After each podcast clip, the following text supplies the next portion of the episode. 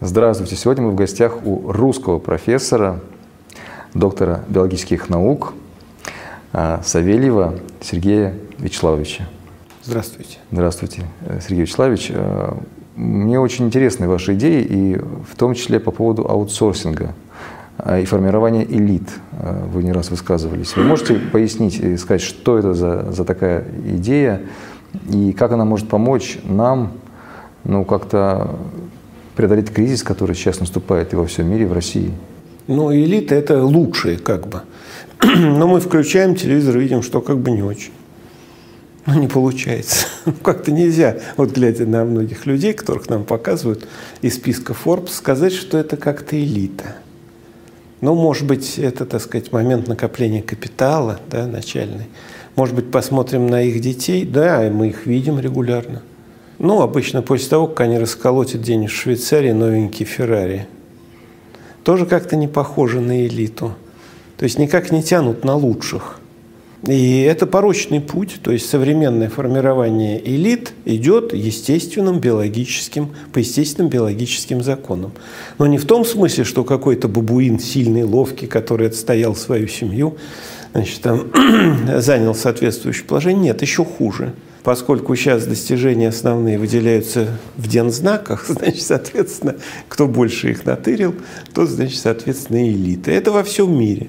Некоторые, кто поумнее, умудряются передавать с поколения в поколение. Но э, опыт показывает европейский, что, например, когда обследовали э, многие семьи, ну, например, в Германии, там есть такие церковные книги, в которых семьи отслеживаются.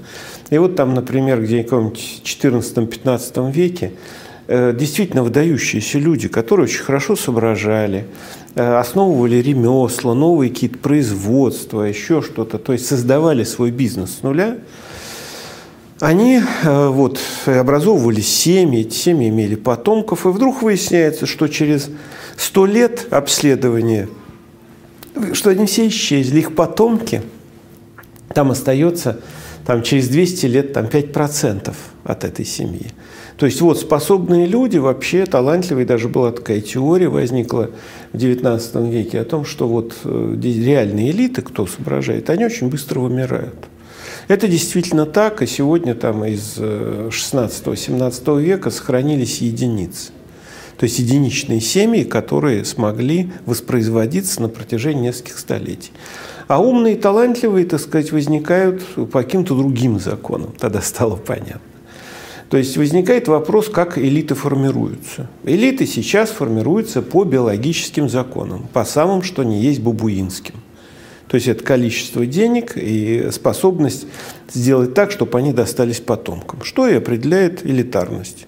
Элита, значит, это что? Это связи, то есть это социальные коммуникации и, соответственно, огромные ресурсы, доступ к огромным ресурсам. Э, будет из них какой-то толк, то есть это люди вообще или кто? Или потребители этих денег? Конечно, маловероятно, что можно говорить о том, что они обладают какими-то особыми свойствами, которые могут их назвать элитами. Пример, пожалуйста. Рассмотрим элиты, которые имеют большой опыт, хорошей жизни в нескольких поколениях, причем имеющих не как у нас – значит, как бы образование, которое уничтожили благодаря реформам образования, медицину, которую уничтожили благодаря реформе медицины, и которую практически невозможно восстановить теми способами, которые предлагаются потому что она не объективна на сегодняшний день, оценка результатов медицины. А те, у кого все хорошо, кто у нас такие? Это у нас арабские шейхи. Они богатые? Очень. Самые богатые люди. Их дети имеют возможность получить хорошее образование? Да. Где они учатся? Там, где любят все олигархи учиться. В Англии. Оксфорд и Кембридж являются основными учебными заведениями для детей Э, родители которых заправляют в Арабских Эмиратах. Вот они живут в идеальных условиях, идеальная медицина, идеальное образование, идеальное обслуживание. Так, результаты где? Ну, наверное, общий уровень образования у них очень высокий все-таки. Результаты где? Ну, в виде чего? В виде открытий? Где художники, ученые, гениальные политики, гениальные экономисты? Назовите-ка на скидочку парочку. Нет? Что это с вами? Может, они не учатся просто, а может, А они вот по вы, бьют. то есть вы, иначе говоря, ничего привести не можете. И никто не может. Может, просто они не учатся, а вот так вот просто. Да плевать, деньги платят. условия, которые мы говорим, о них мечтает половина населения этой планеты. Вот есть условия. Где результаты? И это уже три поколения, это не 15, не два- не- не 20 лет, как у нас. Где результаты? Это говорит о том, что элиты, собранные по принципу биологическому, то есть налич- наличие нулей на счетах швейцарских банков, ничего не решает. То есть, э, значит, критерии для отбора элит какие-то должны быть другие. А какие? У нас говорят, человек успешен. Успешен это что? Украл много денег? Залишь, это как в курятнике. Успешность определяется. Залезть повыше, клюнуть ближнего и нагадить на нижнего. Это вот такая успешность. Но это происходит в стадии любых бубуинов. Где человеческие критерии-то? А человеческих критерий раз-два обчелся. Человеческие критерии – это когда человек может создавать, делать то, чего не было в природе и обществе. Творческий вы имеете аспект. Это единственный критерий, потому что, простите, размножаться, соблюдать правила игры, аккуратно есть три раза в день, а то и восемь, может любая жаба. Причем тут люди? Для этих функций есть, пить, размножаться и выпендриваться не надо быть человеком. Там уже начиная с насекомых уже это все начинает проявляться. Причем тут люди, господа хорошие. А если мы говорим, что мы люди, мы должны жить по каким-то разумным законам. У нас законы разве разумные, которые запрещают убивать? Это что за люди, которым надо запрещать убивать друг друга? То есть людям, перевожу на русский язык, надо объяснять, что убивать друг друга нехорошо. Какие критерии-то? Законы в основном нельзя изнасиловать. Нет, Там- кому-то не нужно объяснить, а кому-то нужно объяснить. Получается так. только получается, что люди разные, возникает вопрос, как формировать элиты? Вот вопрос был задан. Значит, это, во-первых, не все как бы люди-люди. То есть, потому что раз приходится защищать одних от убийства другими, это что значит? Значит, кто-то не понимает, что убивать нельзя. Вот вы же не пойдете с ножом на улицу резать ради бутылки Не пива возникало соседа. такого желания. Возника- Не- не не возникало. возникало, Видите, да. у вас есть признаки человека. Ну, вот, а у другого не возникает даже сомнений, что так надо поступить.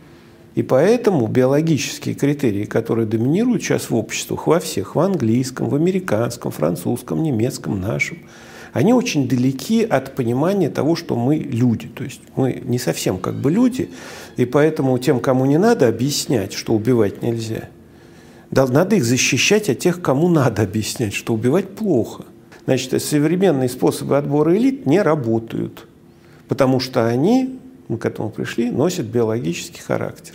То есть отбор бабуина в элиту по размерам красных задниц, к сожалению, не работает, потому что кроме красных задниц, то есть Феррари, значит, нужно иметь еще что-то в голове. Как определить критерии? Мы вот говорим, хотелось бы умных отобрать, да, хотелось бы честных отобрать, хотелось бы порядочных.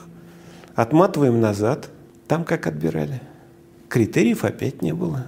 Приходил человек и говорил, за Родину, за Сталина. Ну, отлично. Вперед с песнями. Ему давали задание, он выполнял, давали еще более сложное, еще выполняет. Расстрелять ближайших родственников, пожалуйста. Преданность партии и правительству стопроцентная. Но как только он добирался до закрытого распределителя на Грановского или до самолета по субботам в Западную Германию ну, для развлечения. Это в Советском Союзе были такие игрушечки. Многие кто летал развлекаться из детей членов ЦК партии, об этом открыто сейчас говорят. Это поздний Советский Союз или, или- Это уже- поздний, поздний Советский Союз. М. И все закончилось сразу. То есть что? Нет для обезьяны пределов обмана, на который бы она не пошла ради колбасы. Перевожу на русский язык. Поэтому поздний коммунизм и, собственно говоря, поздний социализм в нашей стране, вот в этом извращенном виде, он, конечно, и закончился. Это вполне понятно, потому что все хотели передать капитал своим детям, которые были наворованы при социализме. Вот и все. А инструментов не было, потому что при социализме их передать очень сложно. Все смотрелись друг за другом. Результат. Результат очень очевидный. То есть у нас система это не работает. То есть получается ни при социализме, ни при капитализме система отбора элит не работает. Почему? Потому что она носит биологический характер. Потому что вы всегда можете обмануть своей преданностью кого угодно. Потому что нет более подлого существа, чем примат – и более изощренного обманщика, чем человеческий мозг. Ну, вот тем мы... более конформисту э, удобнее и лучше забраться Но это есть, это есть биологическая адаптация, то есть это чисто биологический процесс. Элиты всегда будут биологичные. Ну, например, я ученый, я занимаюсь наукой. Понимаете, кто в науке делает большую карьеру? Вот я только о себе. Тот, кто наукой не занимается, а ее имитирует, а занимается разными играми – Особенно, если тебе повезло родиться там сыном академика или вице-президента. Естественно, тут же моментально становишься вице-президентом Академии наук, хотя у тебя знаний может быть там, как у муравья. И дальше ты всю оставшуюся жизнь доказываешь, уничтожая, подстревая вокруг себя все вокруг. Наукой при этом не занимаешься. Но у тебя все справки есть. Вот академик, вот членкор, вот профессор, вот кандидат, вот доктор, вот вице-президент, в конце концов. К примеру, я не говорю, что это так. Но это не критерии оценки. Как-то проверить его можно? Ну, он там набирает людей, которые за него работают. Там, а до этого его папа набирал этих людей, которые за него работали. В результате, что это элита, и нам показывают этих людей, говорят, вот это у нас элита. Ну какая элита, когда там, чтобы его научный вес измерить, ему придется взять 16-килограммовую гирю в руки, чтобы весы показывали ноль. И это называется что? Элита? Отбор элит? Нет, не будет никакого отбора элит в этих условиях. Это биологическая эволюция, никакого отношения к человечеству не имеющая. Как это можно проблему решить? Да, вот вопрос. Решить можно только одним способом – объективизации. Теперь насчет объективизации. Американцы индекс IQ использовали, интеллектуальный. Айзенг, если бы он знал русскую матершину, наверное, ругался бы на ней. Когда он говорит об этом, говорит об этом, об индексе IQ как критерии человеческого интеллекта. Потому что эти индексы создали, он один из создателей, но создали, трансформировали посредственности для отбора посредственности. Ни о чем это не говорит. Я об этом тысячу раз говорил, повторю, тысяча первый. Американцы с помощью индексов IQ отправили в тюрьмы и на бензоколонки всех талантливых умных. В результате что после падения Советского Союза произошло? Буш публично объявил. Мы решили проблему с физиками, математиками, это ученые, химиками за счет э, России и стран социализма. Потому что что? Индекс IQ провалил американскую систему школьного отбора талантливых и одаренных детей полностью. Это полный и окончательный провал. Именно поэтому сейчас у нас формируется огромное количество организаций, которые методически инкорпорируют именно этот провальный метод в нашу школьную и студенческую практику.